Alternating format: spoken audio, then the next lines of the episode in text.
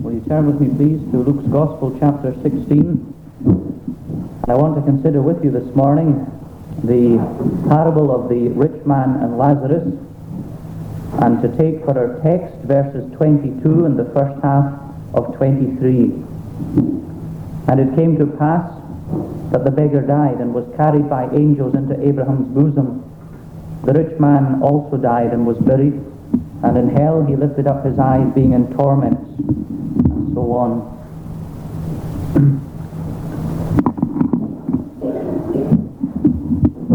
now, if I was asked to give an illustration of what preaching was like, I would say it was something like this. It's like a man going along the road past a railway line, and he sees a man sitting down in that railway line having a picnic, and he knows from his own experience that it's unsafe to sit in a, such a place.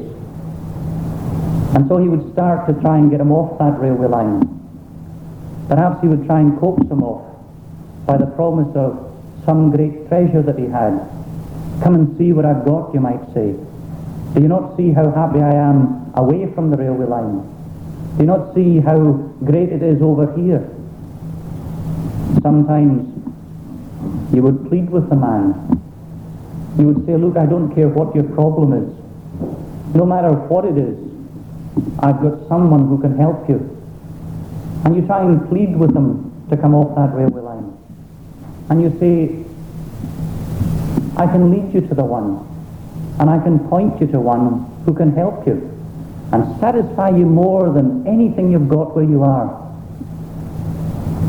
But you see, when all else fails, and the man sits there still unconcerned, and perhaps it is the sound of the train whistle is heard in the distance, then the preacher, or the man who is speaking to the other man on the railway line, he would start to describe what's going to happen to the man. It's a last resort. But he would speak to him and tell him about the consequences of sitting in such a dangerous place. Perhaps he would describe what has happened to someone else who has sat there and been killed by an oncoming train. Oh, preaching's like that. Sometimes the preacher tries to bring the person who is without Christ over to the side of Christ by showing just how wonderful and beautiful Christ is by holding out the great treasure of Jesus and saying, Come and taste and see that the Lord is good. Sometimes the preacher has to plead with men and women, plead with them that no matter how desperate their plight and how unworthy they feel and how much problem they have in their life, there is one who can help. And so they plead with them and try and bring them to Jesus who alone can help. But sometimes when he's done that and done it unsuccessfully, then there is only one course of action left open to him, and that is to warn of the danger of a Christless eternity. Warn of the danger of continuing in such a state. Now, I'm sure I can speak for most preachers. I don't like preaching about these things. I would much rather spend my time extolling the beauties of Christ. I would much rather spend my time showing you how wonderful Jesus is, showing you the greatness and the excitement and the value of the Christian life. I would much rather dwell on the blessings of heaven and of the life to come. But the scriptures contains this truth. It tells us that if we are without Christ, we are already condemned. And that is perfectly clear. We read in John chapter 3 at verse 18 that there are two categories of people. There are those who believe and who are moved out of the category of condemnation. They are no longer condemned. But they are those who do not believe. And God doesn't say that he, they are moved into the category of condemnation. He says they are already condemned. Like the man sitting on the railway line, they are already doomed if they do not remove themselves. And this parable teaches us what awaits those who refuse to turn to Jesus Christ, those who refuse to repent, those who stubbornly continue in their unbelief. Now I want at the outset to say that it is a parable. And for that reason we must temper our language. For that reason we must be careful in what we say and not go beyond what the scripture says. And I accept that because this is a parable, that the language is symbolic. But we ought never to delude ourselves into thinking that because the language is symbolic, that the reality doesn't exist. If I'm trying to use symbolism to describe something that's real, then I must use something that suggests the reality, that suggests that there is uh, what the reality is like. And so although we may say that there is no real fire as such, like the fire you and I have in our grates, we're never to forget that whatever the word means here, or whatever Jesus is speaking about, there is behind that symbolism some reality that is as tormenting and as real as fire. Now I want to look then very briefly at what we're taught in this particular parable. And the first thing I want you to notice is this, that the soul survives death. Now that's not a popular teaching today. It's not the kind of teaching that people like to accept. They would rather believe that when the soul dies or when the person dies, that's an end of it. That somehow or other the person is annihilated. That after death there is no more existence. Some like to believe not so much in annihilation, but in some kind of assimilation. When the soul dies, or when rather when the person dies, somehow or other they're caught up into some great cosmic force and they feel nothing and know nothing and um, are aware of nothing. But the Bible teaching from the beginning to the end is consistent that the soul survives death. It is absolutely explicit in some passages. We're told, for example, that there is going to be a resurrection. If there is no survival of the soul after death, then the whole teaching of the scriptures on the resurrection is nothing but utter folly. If there is no reuniting of the soul and body after death, then Christ was telling lies. If there is no life after death, then the promise of heaven for Christians and the warnings of God against those who transgress his law are nothing but empty words and meaningless phrases. The Bible is consistent in its witness that the soul survives death. But this survival is a personal survival. In other words, when I die, the Harry Woods that was is the Harry Woods that is in the eternal state. I don't lose my identity. I'm still a person. And I am still a person either in the realms of heaven or in the blackness of hell. It's personal. I can't shift my responsibility onto someone else. I can't shirk that responsibility by hoping that somehow or other I'm going to be obliterated as a person, even although there's some kind of future existence. And we see also, we can see from this parable that that, that um, survival is personal. Lazarus is still Lazarus in Abraham's bosom. And the rich man is still the rich man in torment. And we see that teaching in other places in Scripture. But you see again that we're taught from this parable that not only does the soul survive death, but there is consciousness in that survival. We're not going to go into some dreamlike limbo or existence We're going into a place where our minds are awake and alert, perhaps alert to things much more than they are ever here. Certainly that's going to be the case in heaven. The Christian is going to see things and understand things and perceive things that he or she never understood before. And I believe that that is true also of hell. That in hell there will be an alerted and accentuated consciousness. You will know of your sins. You will be aware of your guilt. You will know the holiness of God. You will know the awfulness of sin. You will know the awfulness of a Christless eternity. Because survival after death is a conscious survival. And that is something we ought to stop and think about. And again, the scriptures are absolutely clear in this matter. That if I am Harry Woods before I die, if I waken up in hell tomorrow, I'm still Harry Woods. And I still have my mind. And I still have my reasoning capacities. And I still have the consciousness and the conscience that I have here and now.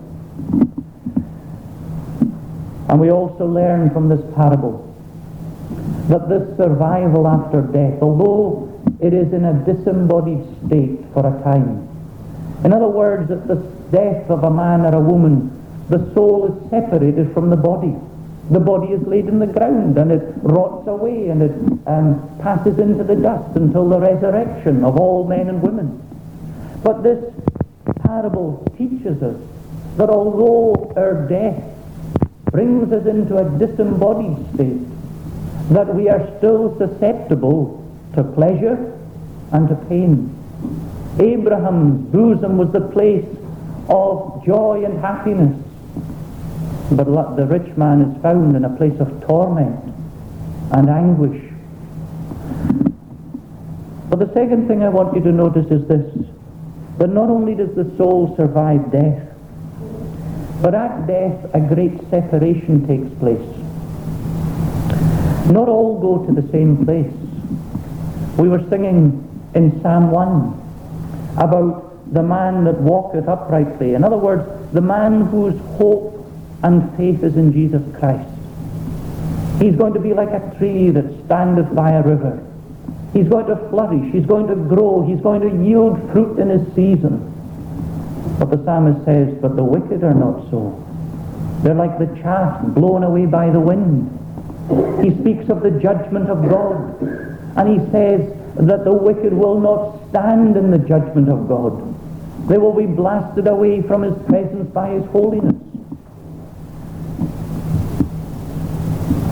I'm sure you're perfectly aware of other texts in the scriptures where it teaches quite clearly that there will be a separation.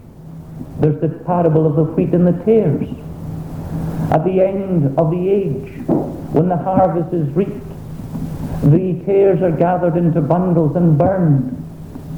You have the sheep and the goats parable of Jesus. One on the right hand, the other on the left. You have the five wise virgins and the five foolish virgins. The five wise are in the kingdom of God. The five foolish are outside the kingdom of God. And they hear the most awful words that a man or a woman can ever hear. Depart from me, ye cursed. I never knew you. You see, the scripture is consistent in that also. That at death, a great and real separation takes place between men and women. And the basis of that separation, what is it? Is it some merit in some and demerit in others? Is it some potential holiness in some and lack of that potential holiness in others? No, it is this. Those who believe are not condemned. Those who believe not are condemned already. In the words of John chapter 3 verses 16 to 18, that is the criteria upon which men and women will be separated when they die. And I want you to notice that this teaching is not isolated teaching. I could point you to various passages. There is Matthew chapter 8, verse 11. There is Matthew 13, 41 to 43. Matthew 13, 49 to 50. Matthew 25, 46, where it shows the separation of men and women. And that's only from the Gospel of Matthew. And we could go through and we could find references clear and distinct throughout the scriptures. But I want you to notice also that not only does this parable teach us that there will be a separation takes place at death, but that there are only two places into which a man or a woman can go. The first is described in the parable here as Abraham's bosom.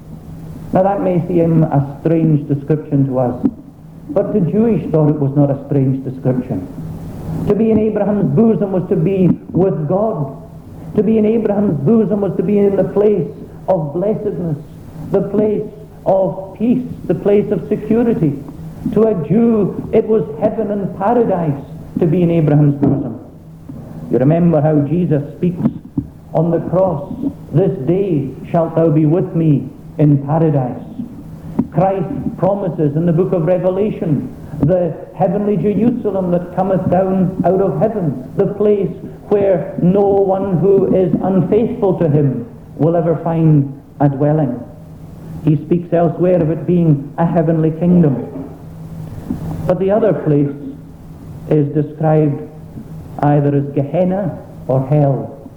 If you have a modern translation, you'll notice that the passage here in verse 23 reads, And in Hades he lifted up his eyes, being in torment.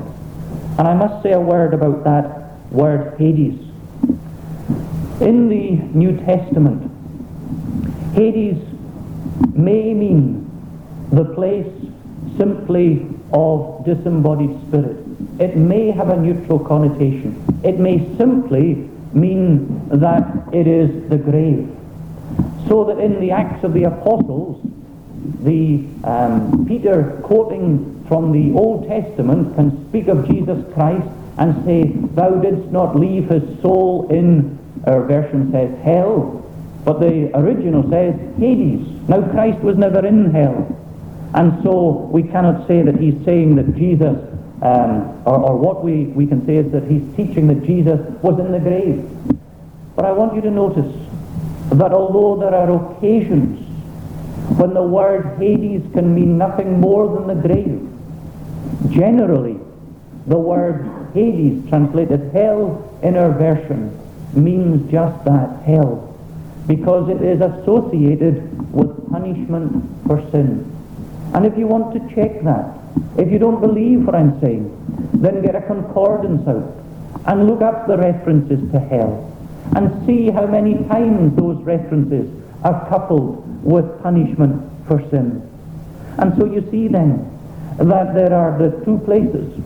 There is heaven, here described as Abraham's bosom, and there is hell, a place of torment and anguish. And we're taught also from this passage, this parable, that not only does this separation take place, not only are there two places, and two places alone into which a soul can go, but that separation is irreversible. Once a soul is in heaven, it is permanently and irrevocably in heaven. But by the same token, once a soul is in hell, it is permanently and irrevocably in hell.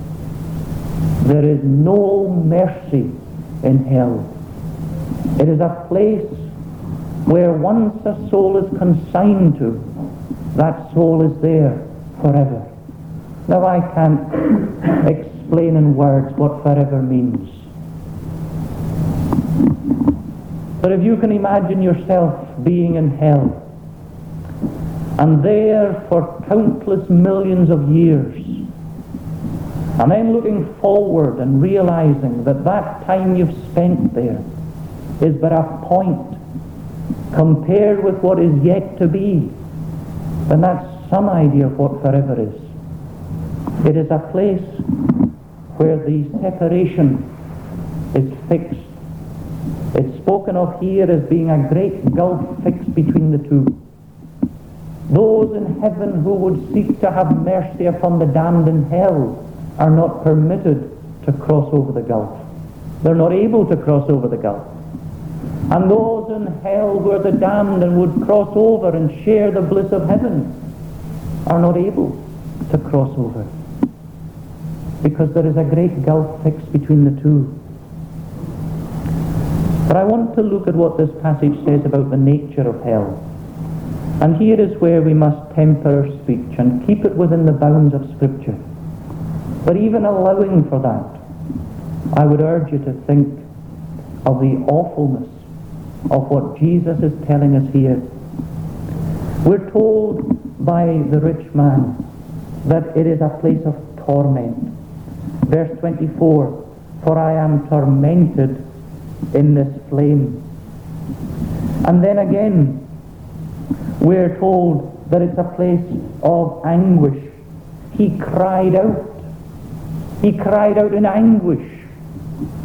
A place of torment, a place of anguish. It's described here as torment by flames. Now I don't know what that means in reality. But I know what it would mean if I was thrown into a fire here and now. And I know that it would be torment, it would be anguish.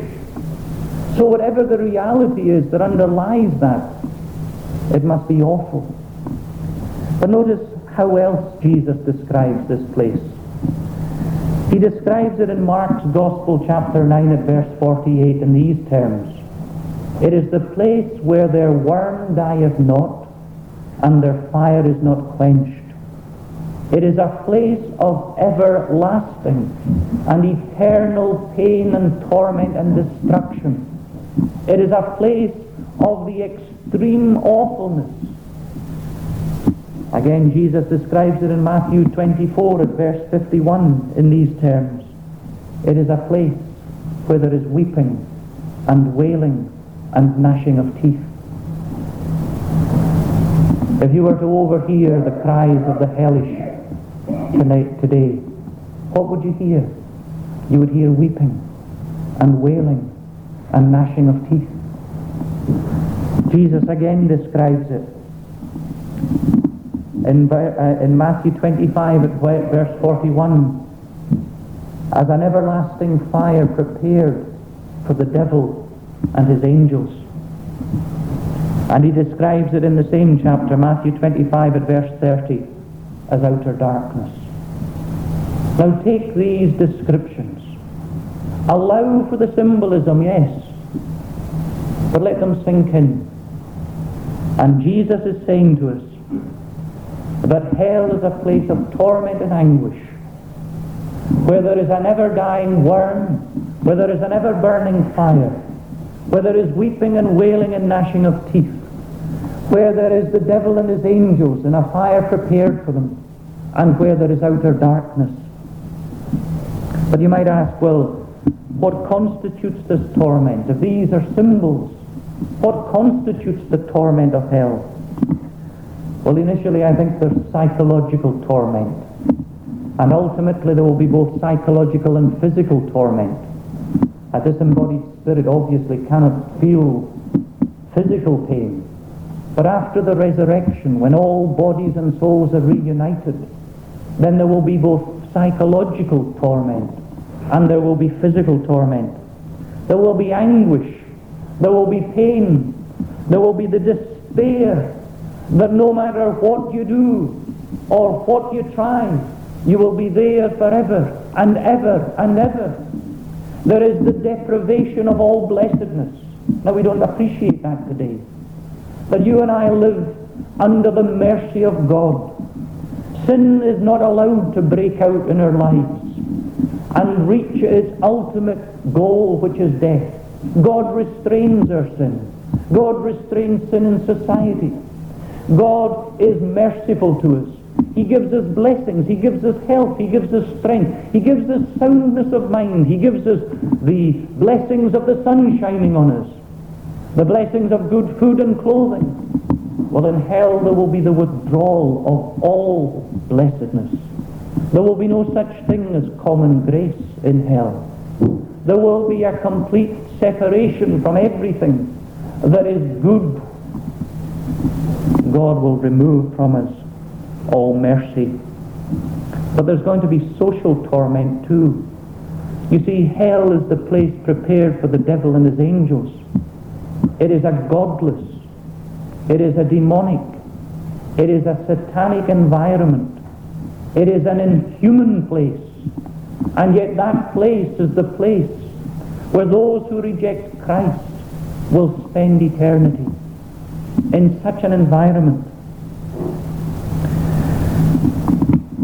It's a place where your conscience will be rebuking. That may be the reality that underlies the symbolism of the never-dying worm. The conscience like a worm gnawing away, going over the sins that we committed again and again and again, telling us that it's our own fault that we're here, telling us that God is just in consigning us to this place, telling us that if only we could have done differently, we would have done differently to avoid this place. Knowing conscience. And it's a place where sin reigns unchecked. Sin has the dominion in hell. And whatever sin aims at, it achieves in hell. But it is in hell. Sin going to its uttermost. No restraining power of God. Nothing to stop the depravity. Nothing to stop the eternal and ongoing generation, degeneration. Now we might think that, well, once you've sunk into hell, there can be no worsening of that hell. And yet the devil himself in Revelation is described as being thrown into the bottomless pit. Satan is forever falling. And his, his demons are ever falling with him. And in company with Satan and his angels, there are the lost, the damned. A progressive and ever increasing torment. That is what hell is. And I want you to remember that these words are spoken by Jesus. These words are spoken by Christ who gave his life for sinners. These words are spoken by him who is characterized as love manifest in the flesh. And what is so seldom realized is this, that Jesus in the Gospels speaks more of hell than he does of heaven. If you go through and look at the narrative, and if you add up the number of times where he speaks of this place of everlasting and unremitting torment, you'll find that he speaks of it more often than he does about the paradise of heaven. Now Jesus bore no ill will to sinners. He loved sinners. Indeed, he still loves sinners. I bear no ill will to anyone in this room today. And yet I relate to you the words of Jesus that without Christ, this is your lot. This is where you will spend eternity. There will be no release. There will be no lessening of what you are enduring. If you are outside of Christ, then all that Christ suffered on Calvary for the sake of his people will be yours throughout eternity for the sake of your own sin. But I want to close this morning by reminding you that this parable also teaches us that those who are in hell are without excuse. There is no man, woman or child in hell today that is not there fairly that is not there, having rebelled against the light and the mercy of God. God is fair and God is just. There is no person there who did not have some degree of revelation and clear teaching about the character and the existence of God. You see, hell is a penal place. It's a place where people are punished. And they're punished because of sin. And yet every one of us here have heard the offer time and time again that God has made to deal with our sin. He has offered Jesus Christ as the substitute for sinners. He has pleaded with you through the Gospels. He has said that at the moment there is a bridge across the gulf between your damnation and your salvation, and that bridge is Christ. But when you pass into death, there is no more bridge, but the great gulf is fixed. And we today are more answerable than this rich man. He pleaded with Abraham to send Lazarus as though a miracle would help his brothers. He was so concerned that they too would not share this place of torment. And so he speaks to Abraham. And Abraham says, Look, they have Moses and the prophets. No, Master Abraham, no, Lord Abraham, he says. But if one should rise from the dead, they would repent. And, Mo- and Abraham says that even if one should rise from the dead, they won't repent, they won't believe. Abraham's telling the rich man that the revelation of God in Moses and the prophets was enough to lead these men to repentance and that even if a man rose the dead and some great and astounding miracle was worked in their sight, they wouldn't believe. Now you and I live in a day when the miracle has been wrought. Jesus Christ is risen. He has come back from death. He has told in his own words and shown by his resurrection that every word he spoke about that awful place is true. You see, how do we know Jesus was telling the truth about these things? We know because he said that if I'm not raised from the dead, then I'm a liar. Well, he was raised from the dead, and he's not a liar. And that means that every single thing that is spoken of concerning the awfulness of hell has been vindicated by Jesus.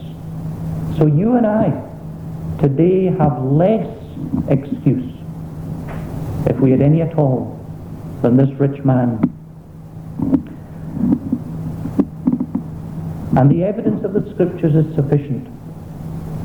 You might say, well, if only somebody could prove to me this thing or that thing. If only God would work a miracle in my life, I would believe. You would hear exactly the same words. You have Moses and the prophets. You have the Old Testament and you have the New Testament. You have the resurrection of Jesus Christ. These are sufficient. There is not one of us today, if we end up in that place of torment, can say that we didn't know. Not one of us. We stand under the clear light of the gospel of God.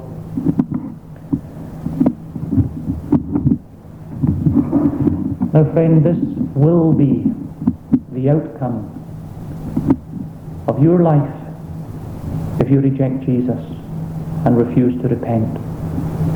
It's not a maybe. It's not the preacher's own ideas. It's not philosophical speculation. These are the words of God.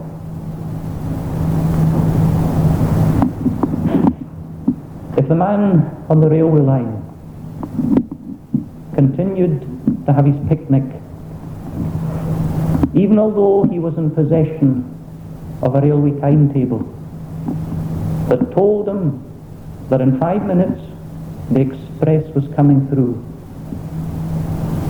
Wouldn't you say that that man had all the information he could have and all the opportunity that a human person could give to another human person to escape for his life? Well, you have all the opportunity. And you have every piece of information that is divinely possible to give. And my words to you this morning would be this. If you do not have a saving interest in Jesus Christ, firstly consider that Jesus, whose words are true and faithful, says that without him, this is going to be your eternal lot. But secondly, consider that today you can call upon the name of the Lord. You can seek the Lord. And at this moment in time, and so long as you've got the breath to breathe, your fate isn't sealed. You can turn to the Lord and seek salvation. But remember the precarious position that you're in. Jonathan Edwards, in preaching a most powerful sermon entitled The Sinner in the Hands of an Angry God, portrayed the Christian, or rather portrayed the man without Christ, as a man who was walking over the pit of hell on floorboards that were rotten through. And it was only the grace of God that was keeping that whole fabric from collapsing. And yet it was an unmerited grace. It was an uncovenanted grace. He also likens the sinner without Christ to a little spider dangling on its web in the hand of God who finds that spider contemptible because of a sin. And God speaks very clearly about how he abhors sin he cannot bear sin in his sight. Now, if you are without Christ today, you're living in borrowed time. And it is only by the long suffering of God that you have not been cast into the pit of hell, where Jesus says is your lot for rejecting him. Now, will you not see that? And will you not close in with Christ? And will you not make sure that when that great separation comes, be it in 20 years' time or tomorrow, that you'll know exactly where you're going because you've closed in with Christ? Well, I plead with you. I preach that which is untasteful to me in order that you might be saved. May the Lord enable you, if you're without Jesus, to see the reality of a lost eternity and to flee to Christ. Let us pray.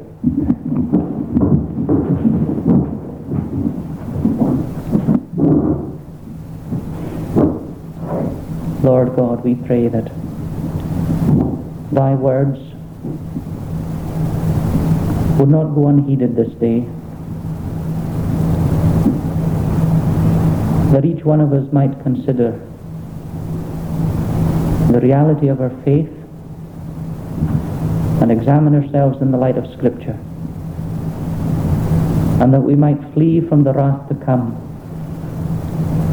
and not be like those who treasure up wrath unto the day of wrath for when that day comes, that great dam of wrath will break and pour down upon us with all the fury of a God whose mercy has been rejected and whose Christ has been trampled underfoot. O oh Lord, we pray that every single one of us here might think seriously about our eternal state and about our relationship to Christ.